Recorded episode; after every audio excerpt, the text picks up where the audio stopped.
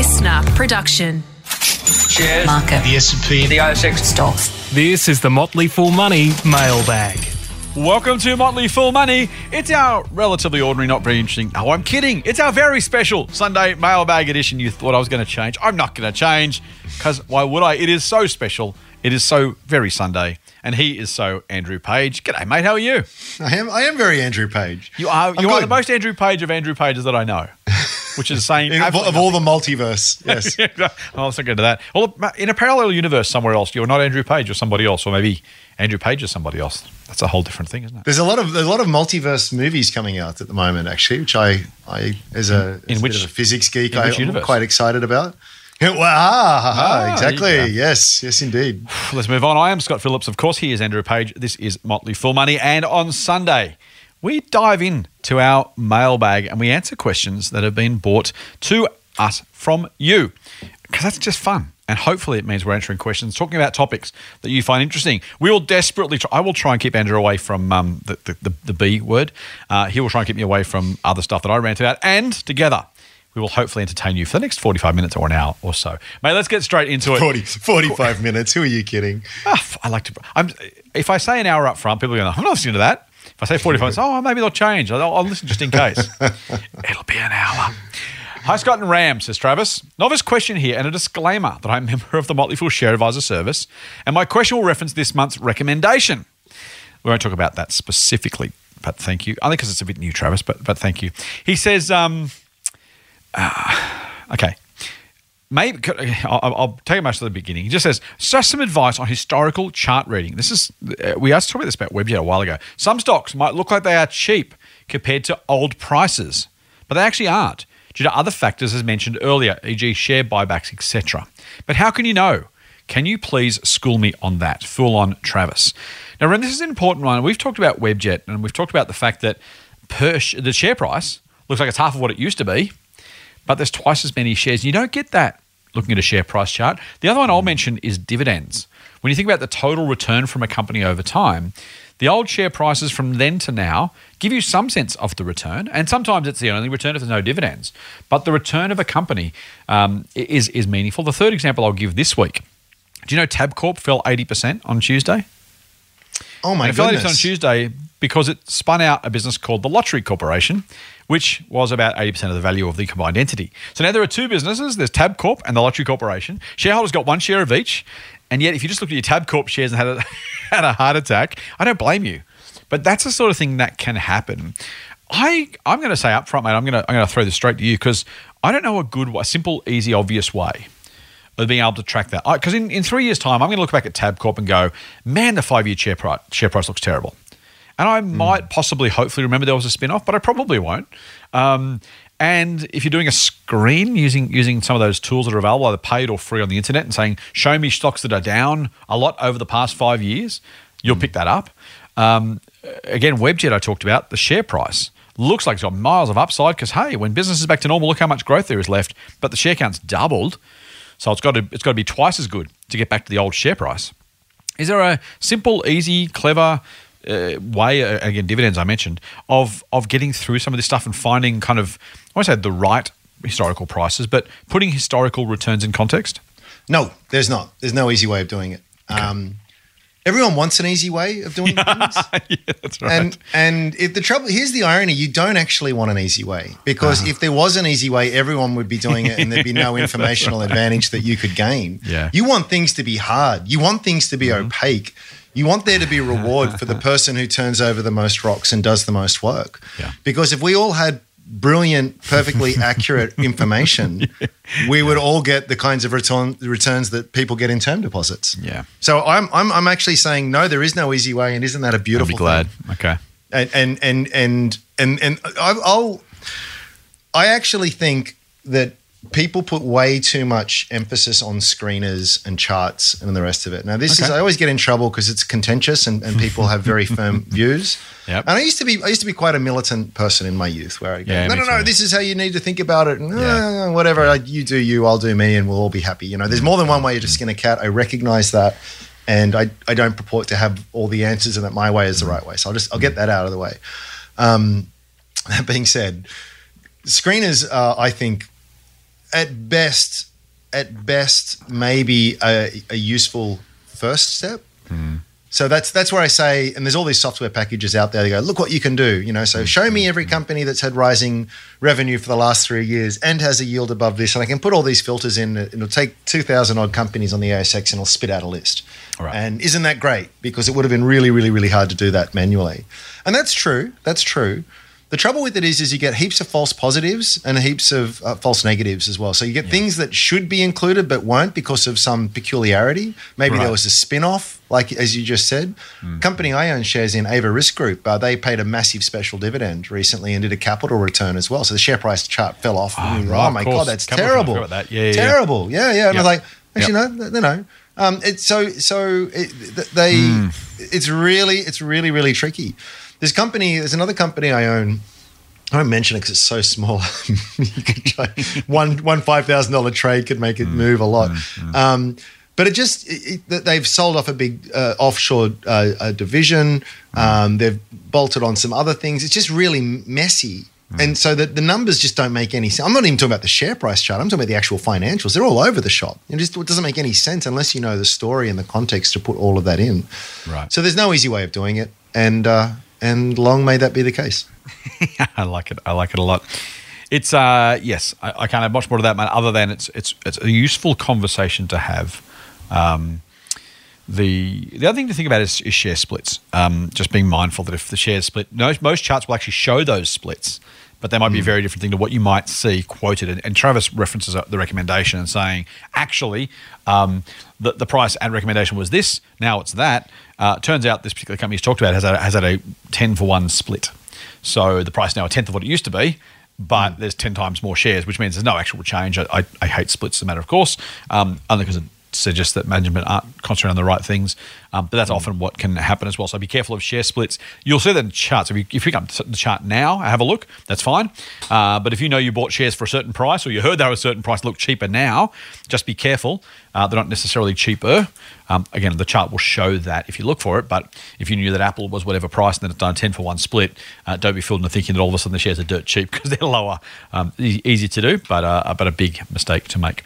Can Um, I make just a quick comment yes. on that? It's another little bugbear of mine. We all use this language uh, for very I, I Mm. understandable reasons, but Mm-hmm. it's wrong. We say cheaper when a price is what. We, what we need to say is lower. Yeah, say right. lower or say higher. Yep. Don't say cheaper. Yep. Yep. Share price can drop in half. In fact, without any adjustment, like just legitimately drop in half and be more expensive. Yes, You know, if I've got a stock that's at, more. it's at ten dollars, and then like they just realize that they've actually been, you know, about to go to all about to go to jail for something horrible, and like it, it could be it could be ten times more expensive. So the, the right word is lower and higher. Correct. And when we say, "Oh, Woolworths shares are worth this," and we say, "Well, that's that," we and then we t- tell them people the price. Same same problem. Right? I hate Yes. that. Oh, Woolworths Yes. is worth uh, twenty billion dollars in the ASX. No, no, no. It's selling for that price. Doesn't mean it's worth that. It probably is Yep. worth that, but it might be worth more Maybe. or less. Yeah, exactly, exactly. Yep. Question from Ram. He says, "Hi, Scott and Andrew. I'm a huge follower of your podcast." Sure if that means he's personally huge or just he really likes the podcast. Either way, he's a huge follower of our podcast. He looks forward to our podcast every weekend. It enhances my biking experience, says Ram. I f- Ram, by the way. I feel refreshed Cool. due to physical exercise and enlightened. Refreshingly simple perspective to economic jargon. Oh, Ram. Especially, I love it when Andrew says, I don't know, and it depends. Which is just as well because, frankly, that is. Uh, you reckon I mentioned some electronics business, uh, way, e-commerce business, way too often. Uh, I'm if you're playing a drinking game, well, I don't know. It depends. Uh, I, I very much doubt anyone. Those people don't realize it's an hour-long podcast. Ram, put it that way. They're, they're gone well and truly uh, before that point. Ram says, "I've been listening." to The other Ram, I've been listening to your podcast for the last six months now. I have never heard you mention investment opportunities in India. I guess our investors are missing out on a huge opportunity here in a market of a billion plus people, Western style democracy, rule of law, unlike neighbouring countries, in brackets, you know who I mean, close brackets. For your information, for the calendar year 2021, India was the best performing market. Not sure whether it was in dollar terms or local currency, says Ram. Would love to hear you guys your guys' thoughts about the Indian markets. Full, uh, full on from a new fool, Ram. So, Ram, what do you think of Ram's comments? Are we missing a massive trick by ignoring India? Potentially. Um, here's the great thing about. Oh, I Um, should have said depends, surely. yeah, it Dude, depends. I gave you the, I gave you the opportunity. Go on. Go. I was trying to think of the quote. There's this like um, uncertainty is a, is uncomfortable, but but certainty is absurd, or something like No, that. I like was- that. Like I've that Socrates one. or someone like that. And then Probably JP Morgan, mate. yeah, right.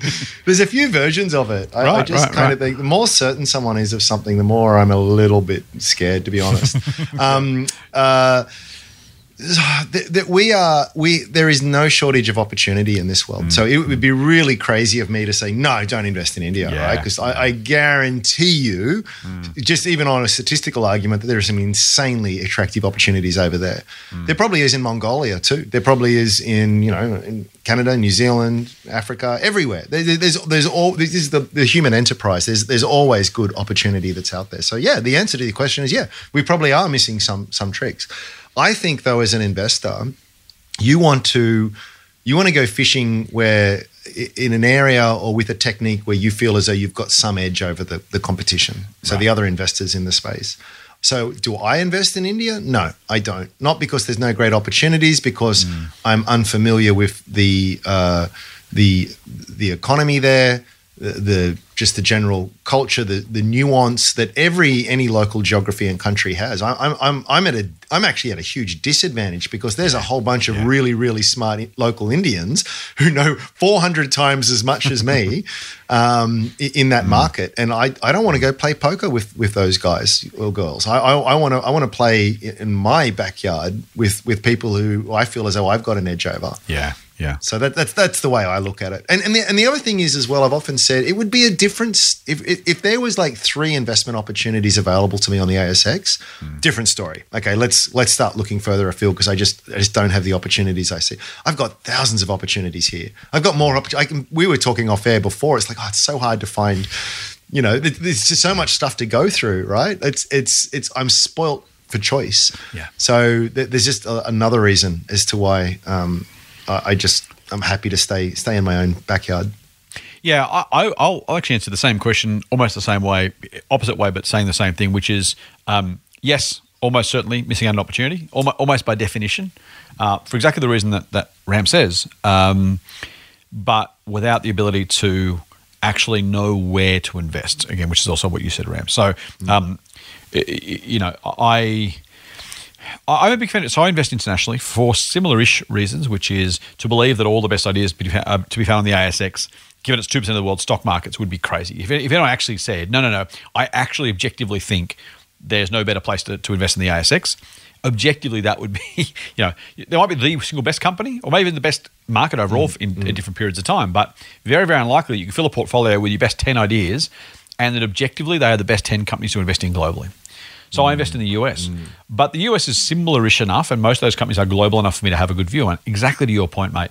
Uh, I won't call you Ram for this purpose of this question to avoid confusing our listeners.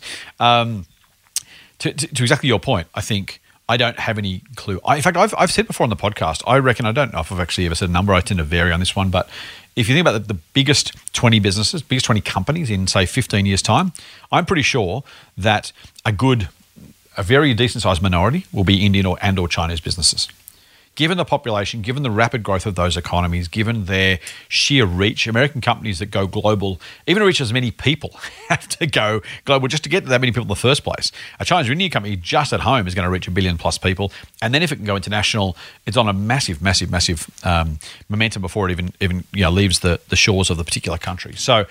I am absolutely sure there are great investment opportunities to come in India. But like you, I don't know what they are. Uh, I own shares in the Asian Tigers ETF in part because, or units, uh, specifically in part because I don't know what they are. I don't really want to buy individual companies, but I think that's true. And that's exactly part of why I have a very small portion of my portfolio in that Asian Tigers ETF because I'm actually following that, that idea. Uh, and if the bigger ones become bigger and they're in that ETF, then I'll probably get some updraft from that. So there's, there's some diversification uh, and, and kind of just exposure opportunity there. And that's why I buy that ETF. But Nice. um, do I know those companies? No. And so, uh, Ram, I think your question is the right one. Uh, and there absolutely is. If you are Indian by, by background, and you may be, um, then you may have insights into that market you should absolutely follow up on. Uh, but I wouldn't, frankly, um, if if you had a an Indian uh, podcast talking about Australian stocks from two blokes in India who'd never been to Australia, didn't know the culture, didn't know the companies, didn't know the people, and trying to tell you better than we could tell you, you probably should have a bit of a question mark over it, which is Ram's point, right? The reverse is also true. If I'm going to invest in, in India and I have I try and think or try and work out what might happen. I don't know the cultural differences, the language differences, the geographic differences, the whatever other differences might be there uh, to get to the point of knowing that well enough to invest. It would just take me a very, very, very long time. I still wouldn't be sure because I'm not, I'm not living there. I don't have that as a background or a culture. Um, so I'd, I'd be at a disadvantage to start with. So, I- I think, yes, we are missing opportunities for sure, almost guaranteed. Uh, but I'm not the right person to try and find them. Uh, and Ram is neither to his own, his own, uh, his own point. It was Voltaire, by the way. Doubt was is Voltaire. uncomf- doubt is uncomfortable. Certainty is ridiculous. I have also, by the way, oh, that's interesting. because I've got a different uh, translation of that quote. I, I looked up um, certainty absurd. I found uncertainty is an uncomfortable position, but certainty is an absurd one. Yes. Is it, Which I- it like, when I googled, it's like a, a lot of uh, people have said it in a lot of different ways over the over the millennia. Must I be have, something. uh, must be some. Must be some truth in it. I have um, tweeted that and given you credit for bringing it to my attention. Mate. Very So nice. There you go. You'll get some. You'll get some thoughts. Uh, now, and that, Rem actually has a second question, and I'm going to answer, ask them back to back. We try and move it around, but this is a very different question, but also a really good one. I, I thought a very different part of investing. Hi, Andrew Scott. Maybe you can include this question in your next mailbag. Nowadays, there are a lot of new brokerage services which offer very low brokerage or zero brokerage. Uh, there's, he mentions, uh, what have we got here? Um, superhero, Sharesies, Pearl, uh, um, Stake, uh, millions of them. Uh, Vanguard Auto Invest for investing and managed fund fortnightly. Moomoo for investing in US shares, never heard of that. As their exchange rate seems to be superior and brokerage is again low. I find this to be cumbersome and I would like to stick to one ideally, but I'm a bargain hunter and I can't resist the temptation of low brokerage. But I am a long term investor. My worry is are these new players putting out low brokerage just to attract the market and then they'll put up the rates once they get us? Does this all really matter in the long term? Should I just forget all about them and just stick to one brokerage to avoid confusion and keep it simple? Regards, new fool, Ram. Um, uh, so again, we don't we generally try and spread the questions around, uh, but I just thought these two were sent through us independently, individually, but but good questions. Um, it's a good question, mate. I again, I'm I'm I like Ram fluctuate backwards and forwards on this one. Uh, putting money in the pockets of people who don't do anything for it is kind of sticks in my craw. On the other hand, I buy and sell so bloody infrequently that I'm kind of like, oh, you know, if I could save five bucks a trade, and I did ten trades a year. Is fifty bucks worth something? Yeah. Is it worth changing brokers every year when someone else has a better deal? Not really. Um, full disclosure: I use CommSec, have for millions of years ever since they bought out TD Waterhouse back in the day, TD Ameritrade. Um, so that's a million years ago. And I also have a a small Pearler account, uh, and I find them very good. So, um, not, very different brokerages, by the way. I think Pearler's brokerage is like six bucks a trade these days. CommSec still charging me 20 bucks. Um, I don't have a, I use Pearler's Auto Invest feature. Um, I don't have a, uh, I don't have a, you know, there's not a choice between the uh, one or the other. Just I started using Perler to try it out, so I'm just continuing to use the Auto Invest feature um, for my for my normal investing. I still use CommSec because it's just there it works, and it's not worth my time, effort, and energy to change. What do you think, mate? It, do you chase the should you chase the lowest brokerage? Should you worry about having too many brokerage accounts? Uh, are we just getting sucked in and they're going to put the price up on us eventually anyway? How would you think about choosing and then sticking with or not a, a broker? Yeah, I, I, I think the industry there is in what they call a race to the bottom. Um, Yes, yes. so you actually look at the US. There's it doesn't it's free now to trade. Yeah. Right. Um, so they make their money by trying to offer other features.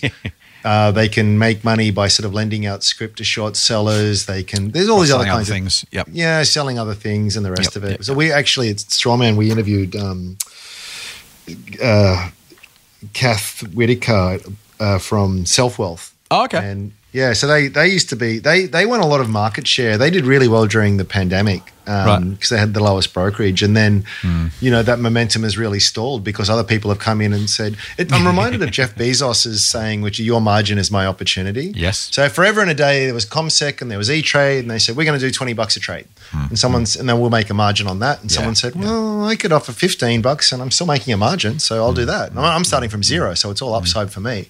Hmm. Yep. And then it went to 12, and then it went to 10, and then now it's you can get some that will do it for you for five. And I feel as though that trend is actually under. So I actually think there is very limited ability for them to ever increase the price. I think the structural Mm. change in the industry will be such that we are we can get used to having um, Yeah. very low low brokerage.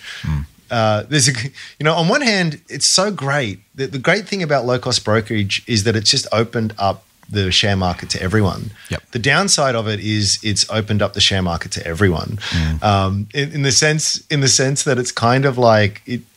You've made this point before, which I'm going to blatantly steal, which is it's actually good to have a bit of friction.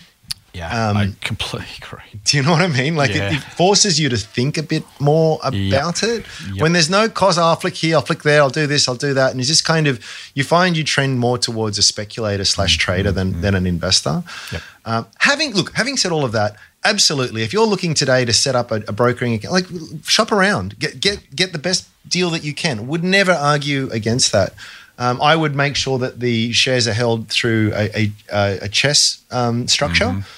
Um, So I think, important. I think that's important because No make sure that Yep. you have the ownership. And Some some of them won't. Some of them will. It'll be a little bit different. Yep. Um, but I'm, I'm look. I use CommSec too, and I'm, I go. I don't have any affiliation with them. I shouldn't. I don't think they're that great. So mm. you know, sorry CommSec, but I, I, I opened one up because I used There to goes that sponsorship opportunity. 100 years ago and i'm just lazy to change and Yeah, i'm like you i very very rarely cha- trade mm-hmm. Mm-hmm. so i kind of should i probably am i going to probably, Probably not. not. you know but Yeah. I, I don't know look of all the things that are going to look when you look back in in the future Mm. of of the decisions that you made your choice of broker is not going to be the one that moves the dial.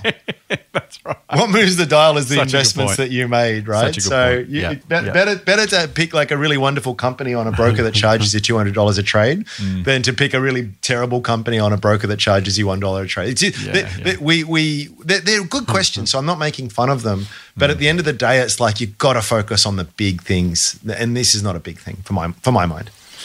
Yeah, I, I actually completely agree. Um, I, so a couple of things, mate. I, I'm going to add to that. Um, don't just buy on price, particularly if you're going to stick with your broker. Um, make sure you look at other things as well. Part of what keeps me at CommSec is, I mean, you say it's not that good, Ram. I, I, I kind of agree, but also it's actually pretty good. Like I'm, I'm really happy. But, Oh, do- look, it does what it very, says on I'm the very- Yeah, tin. I'm very satisfied Yeah. with it. I, I'm not. I'm not raving about saying, "Oh, you got to try it. It's fantastic." But it's like, does everything I need it to do.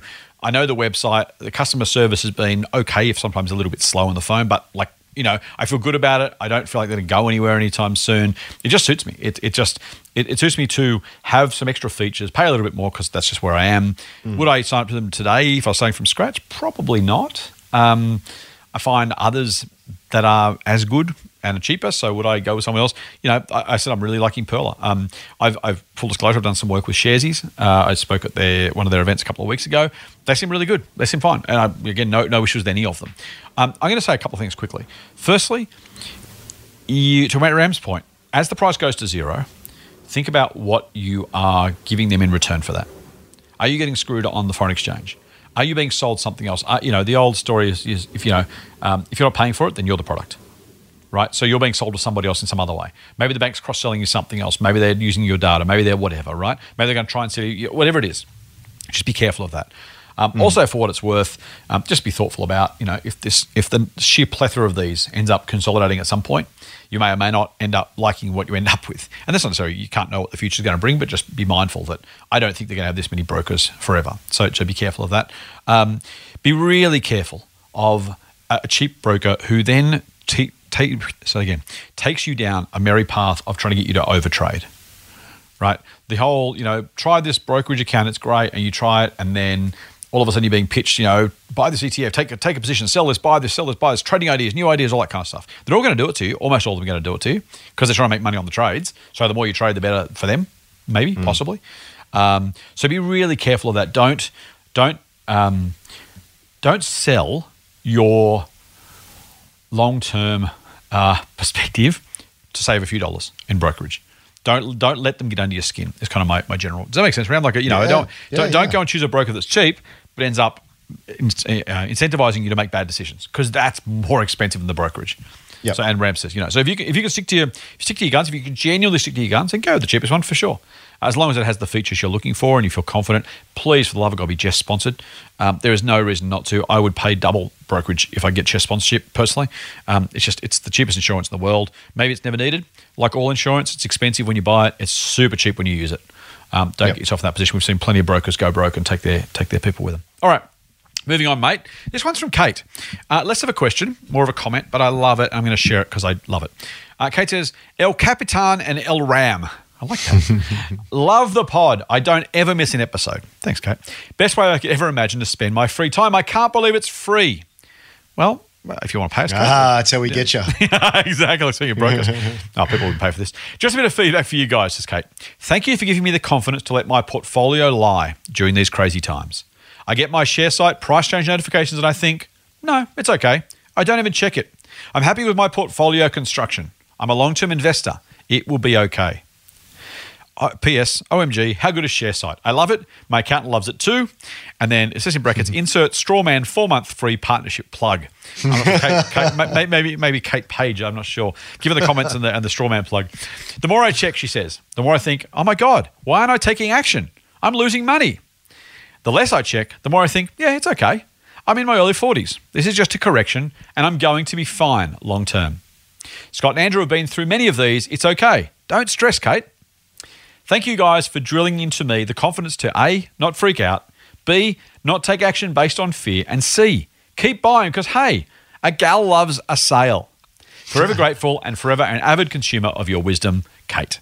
And I don't know, mate. Like, uh, yes, it's giving us a rap, and you know we've got ego, so I don't mind it at all. Uh, I want to say thank you to Kate for sending that in. I wanted to share it, mate, because we can talk to people, and sometimes we can talk at people, and hopefully we're relatable enough and interesting enough, and I was going to say wise enough, but I won't stretch the. Uh, I won't stretch it. don't push your luck, Uh, yeah. yeah, yeah.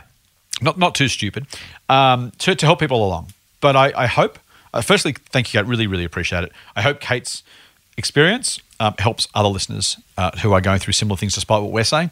There's another another listener who's in the same boat as the rest of us, saying, "Hey, I get it. I'm going to stick it out, and it's worth it." So, thank you, Kate. I really, really appreciate the, the comment, mate. That's awesome. Sam says, "G'day, Scott and Ramp." Oh, sorry, do you have a, some feedback on that? I, I, I look. There's as always. There's a. Um, it Don't spoil depends. don't spoil no, it's it's it's great. Uh, there is- there is so it's it's exactly the right mindset. Um, I, I think just what the, the you need to layer onto that is that while that is 100 percent well, while that is mostly true, there are situations where it's not true, and and I've I've fallen victim to this. um, He's wrecking Kate, I'm sorry. myself. Well, it's Go on, it's it's it's it's having that attitude when the thesis is clearly broken. So so it- Hmm. Yep. being being immune to the, the volatility of the market and the craziness of the market. When when and, and Kate made this point. I'm really she said she's really happy with the, the company she had, so she's not making this mistake. Yes. But I have heard other people say, "Oh, it's okay. I am down ninety percent, but it's okay. I'm not going to panic. I'm not going to panic." And, and this, you know, but it's a company that's just yeah. going not not Yeah. not like this is not a matter of opinion. It's just sort of like they're just in a lot of trouble. Mm-hmm. They might, may even be facing existential kind of dilemmas. Yeah. And and then then people say, "Oh, well, I'm already down ninety percent, so what does it matter anyway?" And all of this kind of stuff. So Mm-hmm. it, it it's not.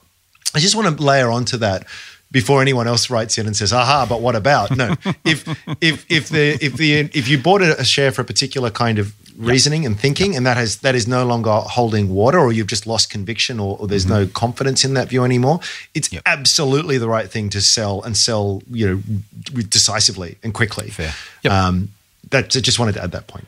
No, like mate, it's a it's a very fair point and a very good point. As you say, Kate's not making that point. Um, but No, yes, just no. because something's down, as like I say about the market all the time, you know, the market has always gone up over time. Doesn't mean every stock will go up over time. So there's there's a difference between there. There's a reason to be confident in the direction of the market, direction of capitalism. Not every company will survive or thrive. And, and Actually, most don't. Statistically, most Yeah. don't. You Yeah. know. Fingers crossed we got the right ones. G'day, Scott and Rampage, says Sam. I have a macro question for you, mainly because I find macro fascinating, but also so I can save Scott having to talk about Kogan again. Thank you, Sam. I think. Drink. Drink. Oh, God. Thanks, Sam. I'd like to hear your two cents on why you think the Australian economy is so hot right now. He didn't say it that way. I just thought it was, yeah, well, so hot right now. so hot right now. In, I, I can't get away with it, can I? In particular, with a headline figure of 3.9% unemployment being the lowest in 40 years. The resources sector is a fairly obvious one with sky high prices, but still in aggregate. We have so many other sectors still ravaged by COVID. All the government stimulus is largely finished. Bond yields are back up above pre COVID levels, making the still low cash rate largely redundant in terms of business hmm. stimulus. Supply chain carnage continues, and inflation and labour shortages both remain a huge concern. So, again, why do you think things are so hot when all this uncertainty remains? Weren't things better pre COVID? Cheers, Sam. Love this question, mate, because I've not actually turned my mind to it previously. Do you want to go first, or do you want me to give you some time to think? No, you, you go first. Yep. All right. Um, Sam, I think it's a combination of a whole lot of things. I think it's a combination of what was already a trend. So if you actually take COVID out, um, things economies grow over time. So when you go back to and cyclical things like unemployment will continue to move regardless. I would almost draw a straight line through COVID, not as a straight line as in a horizontal line, but a straight line from where we were going trajectory wise to where we are now. In other words, the things that were already in play will continue in play once we get over the problem. So that's the first thing. We were seeing falling unemployment over time. Uh, I think the COVID stimulus, frankly, just helped. I think part of that is genuinely that. So the economy is cyclical, cyclical, cyclical uh, but it's also uh, they talk about the multiplier effect. And Andrew, you've said before your line is great that someone's spending is someone else's income. Now, if you have a massive government stimulus at some point, uh, that is, and it, frankly, let's be honest, it put the it actually increased household incomes, increased them. Didn't make them whole, actually increased them. So arguably in hindsight it was too much. They spent too much money. I think in hindsight we can absolutely say that but at the time i think they were absolutely right. So um, we can have both a hindsight view of it could have been done better but at the time i thought it was done pretty bloody well. So household incomes actually went up higher than pre-covid. And yes that's dropped away but the multiplier effect that creates still remains because the government spent the money so I spent the money. So Andrew got some work. So he spent some money. So someone else got some work. So they spent some money. And the economy works in virtuous and vicious cycles. And in this case, I think this is a this is a virtuous cycle just continuing on. So I think that's that's part of the story. I will say I think the unanswered question is the role of immigration and temporary arrivals. Um, would the unemployment rate be higher if there were more people arriving in the country immigrating? Probably, maybe possibly. The other thing too, by the way, and this is one that I think we've mentioned on the podcast. I hope we have. Um, Josh Frydenberg said this himself. The tourism in Australia, the tourism industry or the tourism sector is a net exporter. Uh, sorry, net importer. Net importer. What that means is we spend more overseas when we go overseas than tourists spend here. So by closing the borders, it actually kept more money at home than if the borders were open. Now I'm not saying that's the right thing to do or we should do it or any of that sort of stuff. I don't want to get in the ideological conversation. But net net, more money stayed at home because we take more overseas than tourists bring in here. Now, Obviously, individual businesses had a very different story. Queensland, Cairns really struggled. Outback New South Wales boomed because you couldn't leave the state or the country. And so there were winners and losers across the board. But net net, we kept more money here by closing the borders. The, the, the, net result was a positive. So those are a few different things, mate. But I would say more broadly, the, the, the biggest one is the first one I mentioned, which is I think the trajectory of the economy was already good. Um, rates had been really low. People were really confident that multiplier effect of money being spent in the economy when we all felt really good. And even coming out of COVID, we still feel really good because we're over COVID. Thank God. Let's get on with it. At least that's the view. I'm not saying we are over COVID, but that kind of, you know, we're over it. Let's start spending. Let's, let's you know, live it up. Uh, I think that's true. I think that's what's actually happening. Uh, also, uh, net household saving falling. So we're spending some of what we had saved. Add all that together, it makes sense. There's more activity in the economy now than there was in 2019. So that's, in my mind, why it's improving. We will see. 2022 is going to be a tough year, in my view. Um, so we'll have to see what happens there. But that's my that's my take. Your take, Ram? I think that's a really plausible narrative. Um, oh dear, plausible. That's not that's not the ringing endorsement I was looking for. Well, unfortunately, I guess it's, it's possible. He says. I think that's about the best you can do when it comes to the macro, though, right? Yeah, because right. Uh, you know, I, I I I also find it fascinating, and I follow a lot of people, and huh. and you'll hear someone say, and you go, and you're nodding, and go, yep, that that makes sense and then someone else equally credentialed, equally smart, yeah, right. so arrives at a different conclusion. But, equally smart, but, but you know, it kind of like takes you like, yeah, that that's yeah. that's an interesting narrative. You know, we're, we're storytelling animals, uh, humans, mm-hmm. and True. and we, we we need to make sense of the world, and we wrap stories around them, and it's sort of like, mm-hmm. yeah. Um, but the, the trouble with macro is that it is it is um, aggregate level view of like a hundred thousand mm. chaotic things all wearing below the surface, mm. and it's just so difficult to predict. So even even when we look backwards factually at facts, mm. we can come up with different narratives, and then we've got to at some point push that forward, which is like fifty million times more difficult. Mm. So um, yeah, I, I think I think you can actually say on certain on and, and, the other thing is like we, we when we when we're talking about the economy being you know good or mm, or whatever, mm, we, we mm. can point to certain statistics, but these sort of measure certain things, They're usually Yeah, right. old by the time that they're printed. Yeah, they don't measure everything. true, yeah, so right. unemployment, yeah, really low. But oh, but actually over here in tourism, it's actually really high. Or actually, youth unemployment is still really high. Or in regional unemployment, and you like, there's a thousand different Mm. ways. I was listening to something on inflation the other day as well. It was like some hedonic index based on a basket of goods, and guess what? The basket of goods changes definitions all the time. Then there's shrinkflation as well. So we used to have a packet of Tim Tams in there. It's like, well, Tim Tams are a bit smaller now, but is that captured? It's it's it's layers on layers, wheels within wheels, turtles on turtles, Yeah. all the way down, and it's kind of it's very very very difficult to mm, kind of measure mm, it. Like, do do we mm. talk about monetary inflation, like the amount of dollars actually circulating the economy, or or or do we have a hedonic measure of a basket of goods? Well, you you you put a basket of goods together you think is reasonable. Got some toilet paper, some milk, some bread, some coffee, something. And I'm, well, no, I'm going to I'm going to create a slightly different basket of goods, equally reasoned, you know, but totally different, and comes out with You're not going to tell me the economy's not going well, though, are you? You're not going to try and drag all this. No, I'm not. I'm, well, well, I'm saying what I'm saying is, let's say that that's my prejudice. Yep. I'll come up with you, and, and let, let's let's let's have a challenge here. It's Mm-hmm. like so you're you're the affirmative, I'm the negative. We're ha- we're gonna have Mm-hmm. a debate on the economy. Now you'll go off and you'll find hundred indicators that support your view. And I'll go off and I'll find 100 indicators that support my. The indicators are the indicator. We're not making up the numbers, No, right, right? Yes, yes, yes. But, but but but we'll equally present plausible Mm-hmm. things. This is what's so diabolically difficult about it Yeah, yeah. and it's why so i mean what so so what's the what's the practical outcome of that does that mean you just throw your hands up in the air and go ah it's all too hard i mean you, you i think what you do is you recognize the difficulty in it. Um, i think you for me the much more interesting thing is the microeconomics. Okay. um, that's i think it's much more scientific.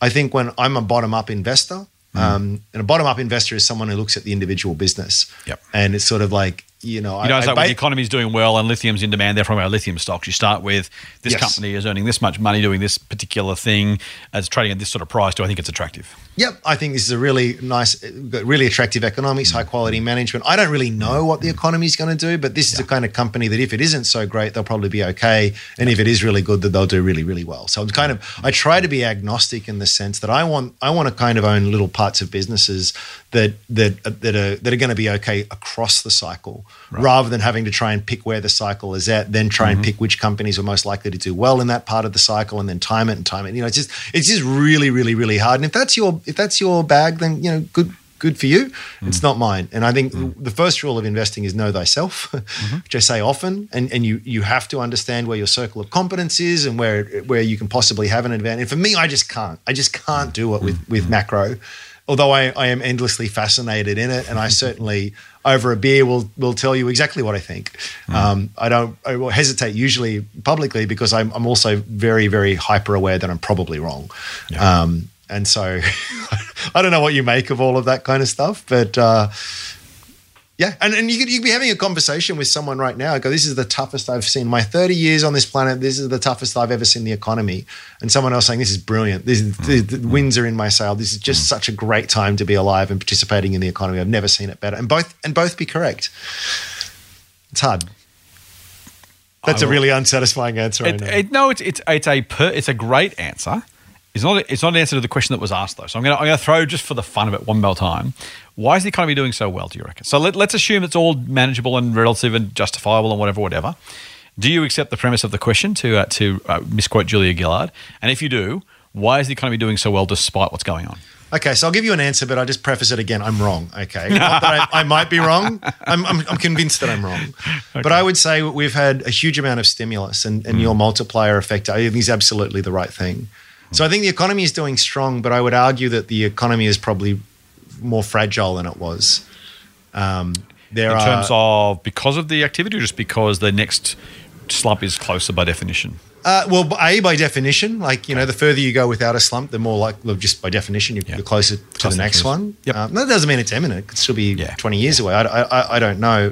Mm-hmm. But then, but then I think you know, I, I, I worry a lot about the indebtedness of, of households. I, Mm. you know, it just historically, you when you look at sort of household debt to income levels, etc. We, we're just like I think we're the top three in the world, Mm. and we have we have put all our eggs in a couple of baskets. Mm. So we're not we're not a when we, we, the Australian economy is houses and holes. Yep. and we, we have not we have not diversified as well as we could have or should have. We have we have invested very very very aggressively into unproductive assets, i.e., homes. Um, and, again, it's not. I'm, I'm really. I'm honestly. I'm not going towards a property crash. I, I'm not. But I'm just. I'm just saying that if something was to go wrong, like a coronavirus or mm, mm. something out of left field or whatever it happens to be, Yeah.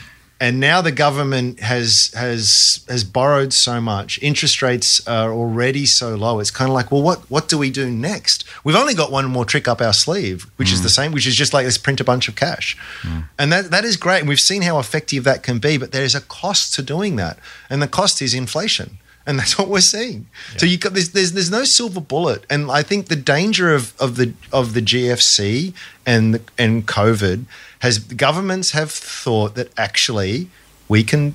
For, for a long time, governments were very nervous to print money because of all- the all the old lessons from from the past. We hmm. kind of did it hmm. for like ages, and no inflation just. just remember when it first started happening, and everyone was saying, "Oh, it's going to be inflation," and it, and it just didn't appear, and it, Yeah. it didn't appear because it stayed out, out of Main Street, and it just Yeah. just it stayed into the, the assets. So anyone who holding assets did insanely well, hmm. um, where it just never trickled into the real economy. I feel as though it's sort of gotten into that sort of space now. And again, that's not to call for anything to happen. I, I just feel as though the economy seems fine, but it seems reasonably fragile. And now we're also going through a massive energy transition. We've got pretty serious geopolitical issues that are at play. The world's largest economy is the world's second and first largest economy is facing some real serious issues. It's just it's just a fragile state, and we maybe we'll muddle through it, maybe we won't. Um, so I think you can say that the economy is overall, in aggregate, in a certain lens, pretty strong, but it's also it's also more fragile than it was pre-COVID. And I'm wrong. I say all of that, and I, and I know I'm wrong. I know I'm I like it, mate. I like it. I actually don't disagree with you massively. I think, um, I think, I think that's largely the right, the right uh, way to look at it. I think particularly.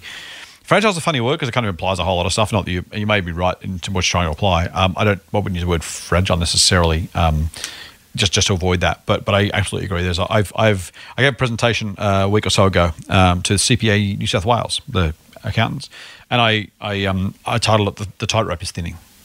And it's just exactly that idea that we are we are walking forward and the future is bright and we will get there and things will be better off in five and ten years than they are today, without a shadow of a doubt.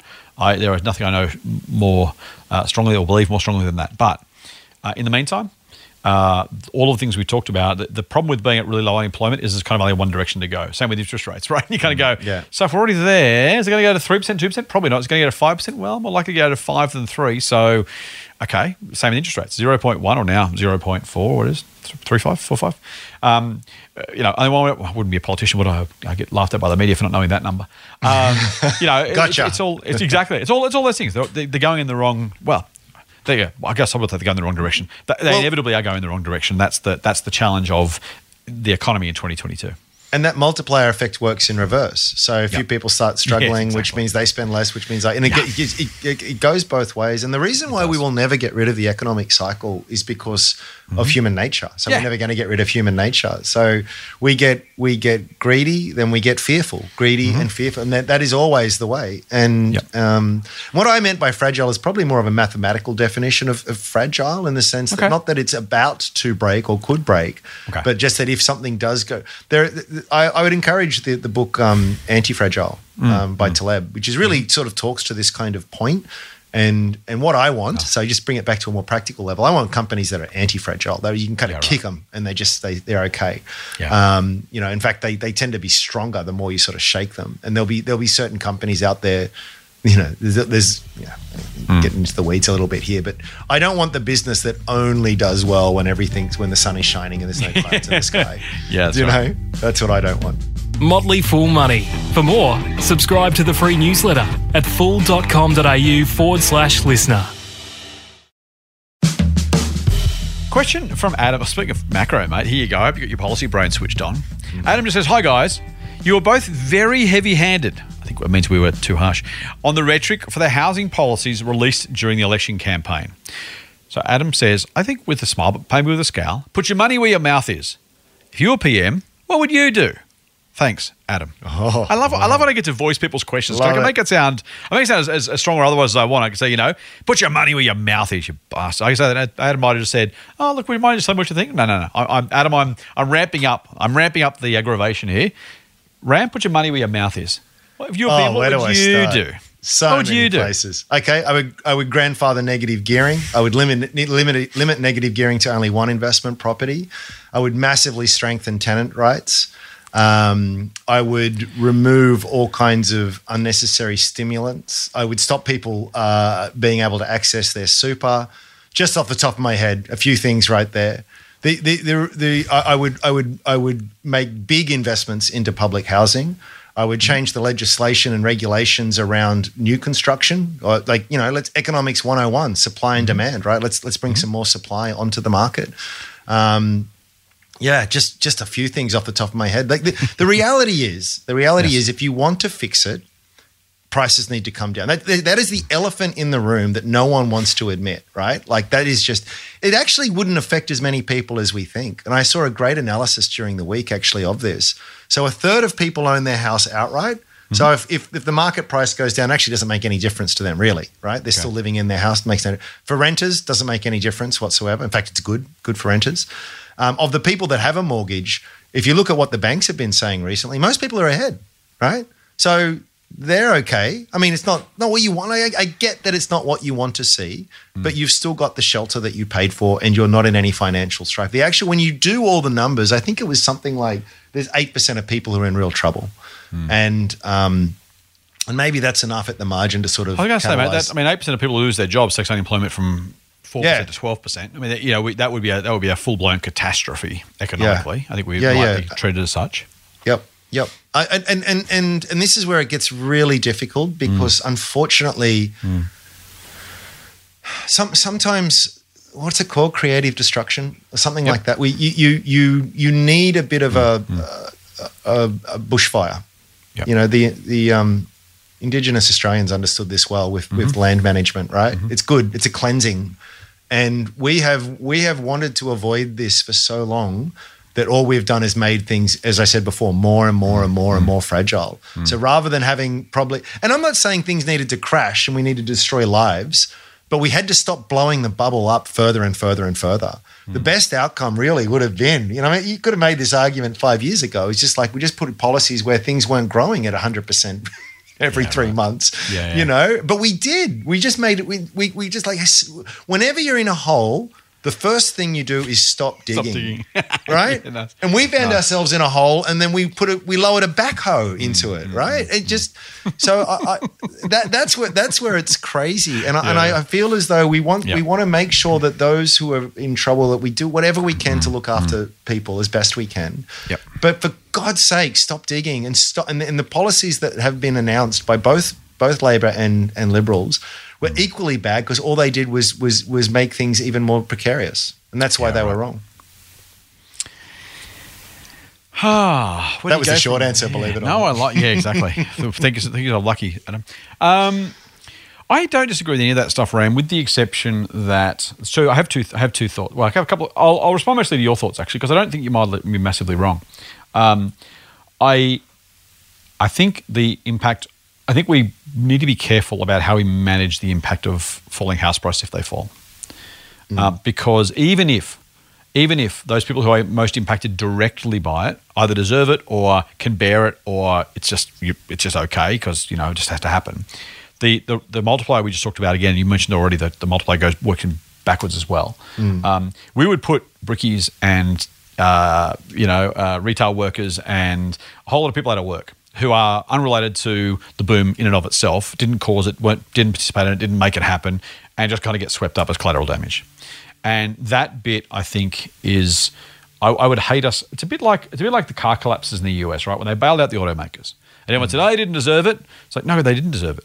But the the, the alternative was to put tens of thousands of Americans out of work. And so you go, okay, well, I've got to I've got to just kind of suck it up and go. You know what? This you know this this is undeserved. This is imperfect.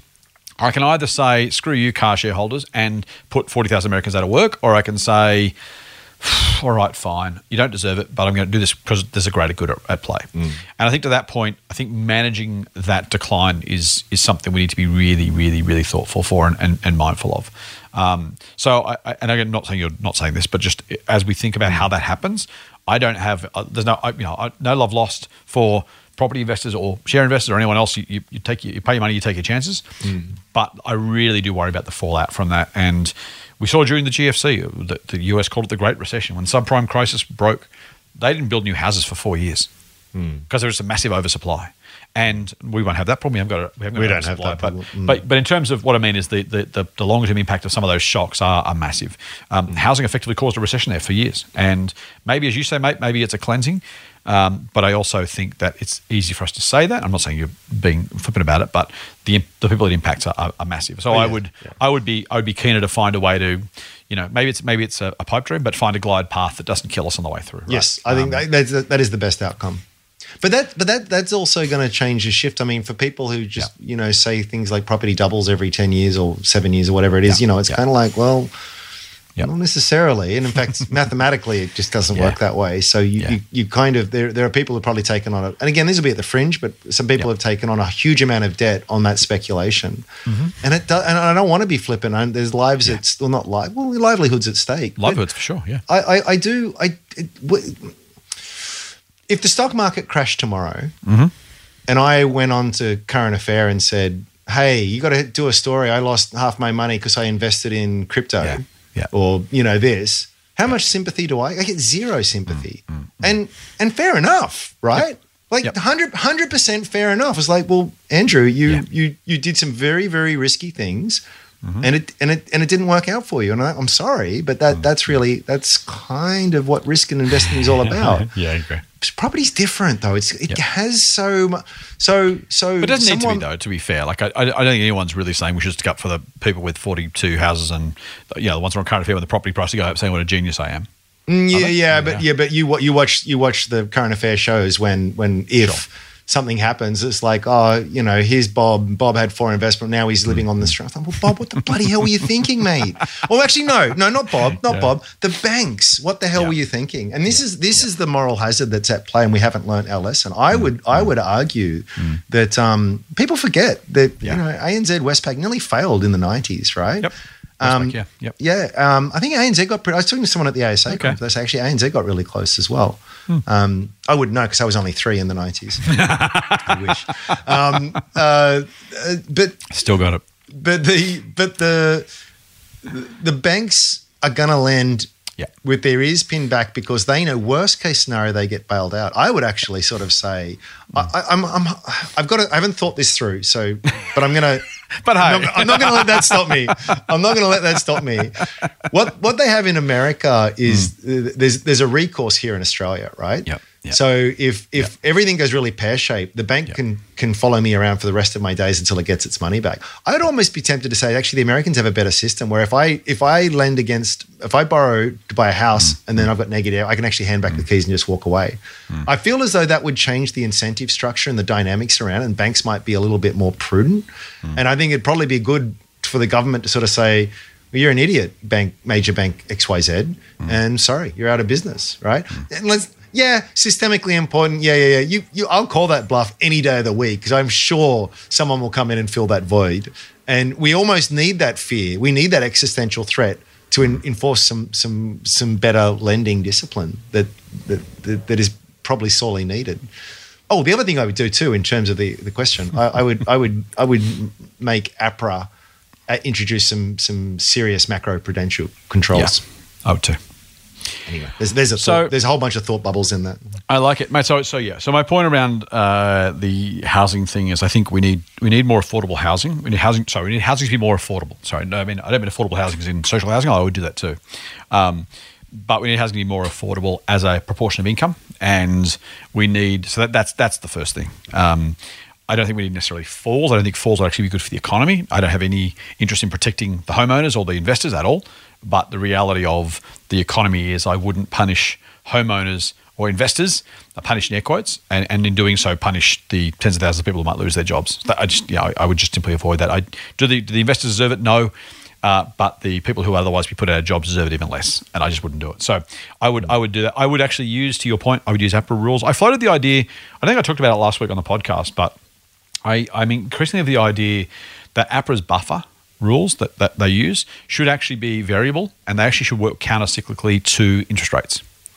So rates go down, that makes money cheaper, and it pushes asset prices up.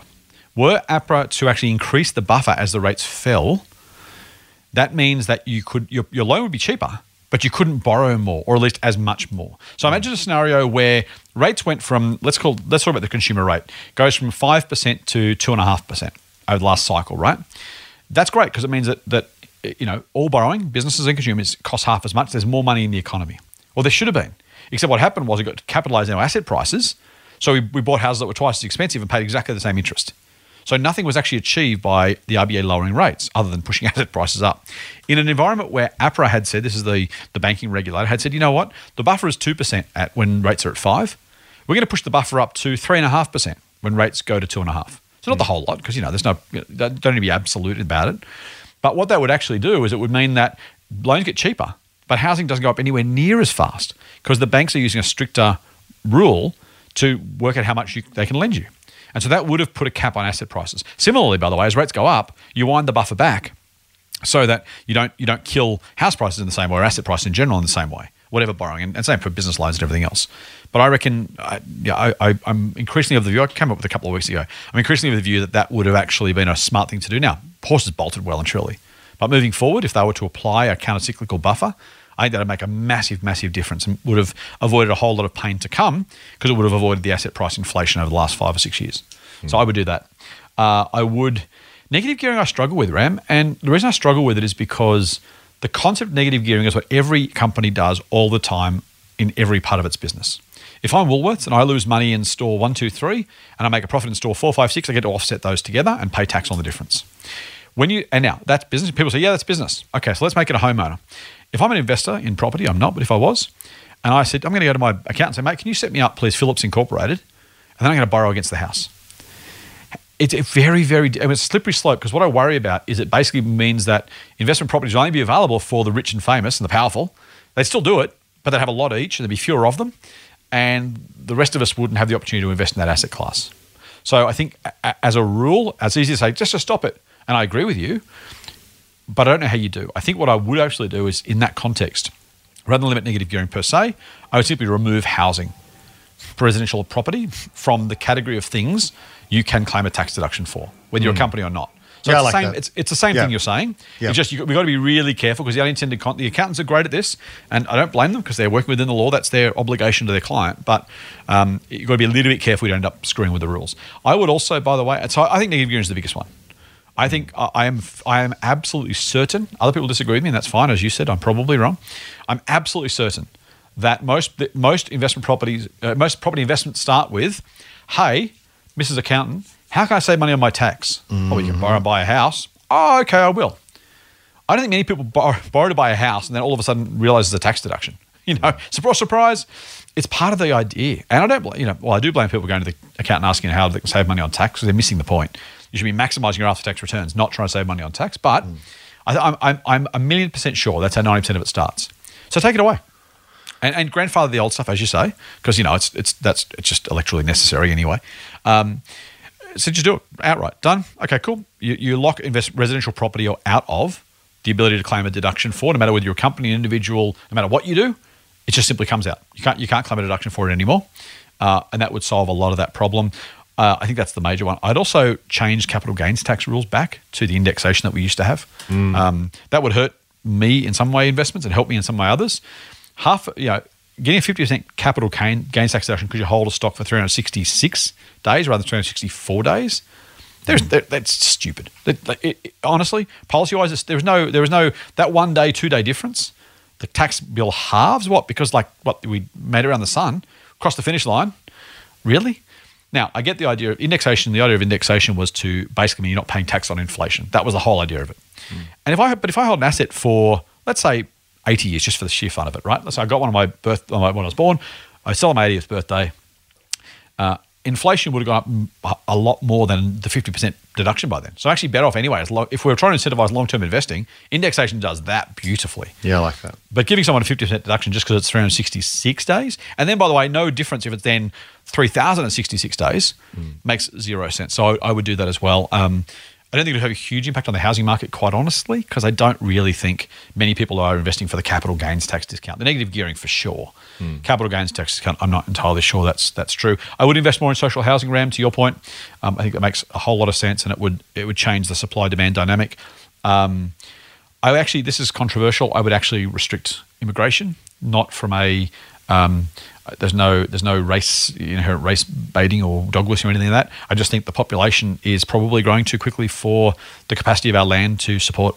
I just I think from an environmental, from a social perspective, the urban sprawl, the number of uh, farms that are being chopped up for housing, the the McMansion kind of houses that are being built. Um, I just don't I don't actually think we do ourselves any favour. The, the suburbs are sprawling further, travel times are getting bigger, all that kind of crap, all that sort of stuff. I would just limit the population growth personally, mm. um, and I would do it through through limiting immigration. It's not going to have a dramatic, sudden impact, um, but what it would do is it would limit the pressure on supply, uh, and we'd have to have fewer new houses because the population will grow more slowly. Um, it so also impact the economy. I mean, immigration is great for the economy, right? Generally speaking, yeah. The, the, the, jury's a little bit out on that. I've seen different numbers on that one. Uh, generally, some of the immigration is good, but again, when we say the economy, we talk about the economy as a, as a whole rather mm. per capita. So, mm. hey, the economy grew two percent well, if population grows 3%, then we all got a little bit less of it. Mm. So there is some of that. Like, and that's the problem. Is the, the, the the line is the economy grows if people come in. Well, of course it does. It's like you know, um, you know, um, our, our, family got bigger because we had someone born. Yeah, exactly. That's that's the point, right? Mm. Um, so yes, it does. Uh, it is good for the economy. I don't think immigration is bad for the economy. Don't get me wrong, um, but I do think it's probably bad for the environment. I think it's probably bad for housing supply, and it makes us sprawl um, or build high density. I don't I, I, think let people live where they want to live. Just have fewer of us, so we get uh, well, not fewer of us, a, a, smaller growth, so we have more choice. There's some there's some individual thoughts. Adam, I'm not sure how you feel about that. I assume most of our listeners will either hate half of mine, love half of yours, hate half of yours, love half of mine, uh, or hate them both and love something else. But that's what I would do if it was up to me. Yeah, I think I think the bottom line is is that whatever suggestions we're going to throw into the ring here, I just there's a lot there's a lot more smarts we can appro- apply to this very pernicious mm. problem. Mm than what the, either the major parties threw. Oh, that was just that, yeah. that even gets beyond sort of like yep. theory because we've done that. We've tried. I mean, yes. the, the definition of insanity to do the same thing again and again right. and expect a different result. Like, yeah. stop. Stop doing what you're doing. I think that's. I'm really stand strongly behind that. We can we can debate the better way forward, but yes. but I still stand strongly by that. And the one final point I would make on it, the, mm. the reason why I think it's right to separate property, residential mm-hmm. property from other asset classes is it's it is different because it is yep. shelter for shelter. people, yep. for families. Agreed. You know, if you invest in a debenture or a term deposit or a bond or a stock or mm-hmm. anything like that, I mean there's there's you're not you're not impacting the life of a family. It's different. It's it's qualitatively different. Mm-hmm. Commercial property, fill your boots. Industrial property, go nuts. Mm-hmm. You know, when someone's when someone's um, the, the, ability to stay warm and dry uh, mm. is is being impacted. That's that's when you it, it deserves to be treated differently. I, I would yeah. argue. Yeah, I think that's right. I think that's right. Mate, we've, we've used up all of our time. I hope that's uh, given you a, a, a, reasonable answer, Adam. Uh, we don't claim to be experts necessarily. If it wasn't reasonable, it was thorough. Put it that yeah, way. Exactly. We banged on for a long time. Actually, one really quick one, Ram. Uh, one thing I do like about some of the government kind of approach, I'm not sure they've nailed the solution yet, but I want to say the government, I guess I mean the last government. Um, I think the deposit hurdle is unnecessarily high. And I think that's also artificially keeping people out of the property market for reasons that. Stop saying the property market and say kept them out of a home. Kept them out of a home. I hate, I hate the property ladder and people buying. No, you're buying a house, you're buying a home. the market. small small um, point. Sorry, it just gets me. Right. Uh, I will say that now when I put out shares, I'm going to buy some Woolworths homes as well because I'm not going to buy them on the share market. I'm going to buy the Woolworths home thing. All right, uh, market is off the roof. Um, I I think it's I think you know when you've got to when you got to save ten percent, even if you can afford the repayments, when you have got to save uh, ten uh, percent or twenty percent or five percent, whatever the numbers are of a, of a higher valued asset, even the repayments don't change. So affordability hasn't changed markedly in ten years, fifteen years, but the ability to save for a deposit has changed dramatically because that's not a proportional change. 10% of a higher price is just 10% of a higher price. If you're paying a lower interest rate, your repayments might have come down, but the hurdle gets higher and higher and higher and takes longer and longer to save as prices go up. And I think that's. I just don't think it's. I don't think it's necessary. I don't think it's useful. Uh, I think net net. You know, is there some value in having e- positive equity in a house? Of course there is. Is it? Is it actually improving access to housing? No. Is it reducing access to housing? Yes, absolutely. Um, it's very hard to get into the property market or on the property ladder, Andrew, with uh, with that sort of. Well, to, That's you- sort of- to, your, to your point, I would even say with the share market, I'm, I'm not on. in the market. I'm, I'm an owner of a business. You know, it's a small small point. But I'll, I'll pick you up on that next week. Um, all right. I think we've done more than enough. Uh, thanks for some great questions, guys. If you want to get in touch with us, please do. Uh, I haven't used this uh, today. I didn't use it on Friday, either, but let you know if you. If you hate what we said and you want to bag us out, come and join us on socials. If you love what we said, come and join us on the socials. If you were non-committal, come and join us on the socials. You can follow Andrew. Let's go Twitter first. At sage underscore Simian is Andrew's Twitter handle. Apparently it means wise monkey, and make of that what you will. Uh, we uh, you can also uh, follow at Strawman Invest for the Strawman Twitter account. While we're on Twitter, I'm also on Twitter and Insta under the same handles. It's at TMF Scott P. The Motley Fool is at the Motley Fool AU on both of those. You can get us on Facebook, uh, facebook.com slash Scott Phillips Money or facebook.com slash the Motley Fool Australia. And if you want to send us an email with some of your questions, particularly long questions if it's just easier, info, I-N-F-O, at fool.com.au. Tell them it's a podcast question and they will flick it on to us and we will do our level best to address it for you one Sunday in the near future. Thank you for listening. We hope you enjoy the rest of your weekend. All that's left to say is join the property market and fool on. cheers. The Motley Fool and people appearing in this program may have positions in the companies mentioned. General advice only. Please speak to your financial professional to understand how it may pertain to your situation.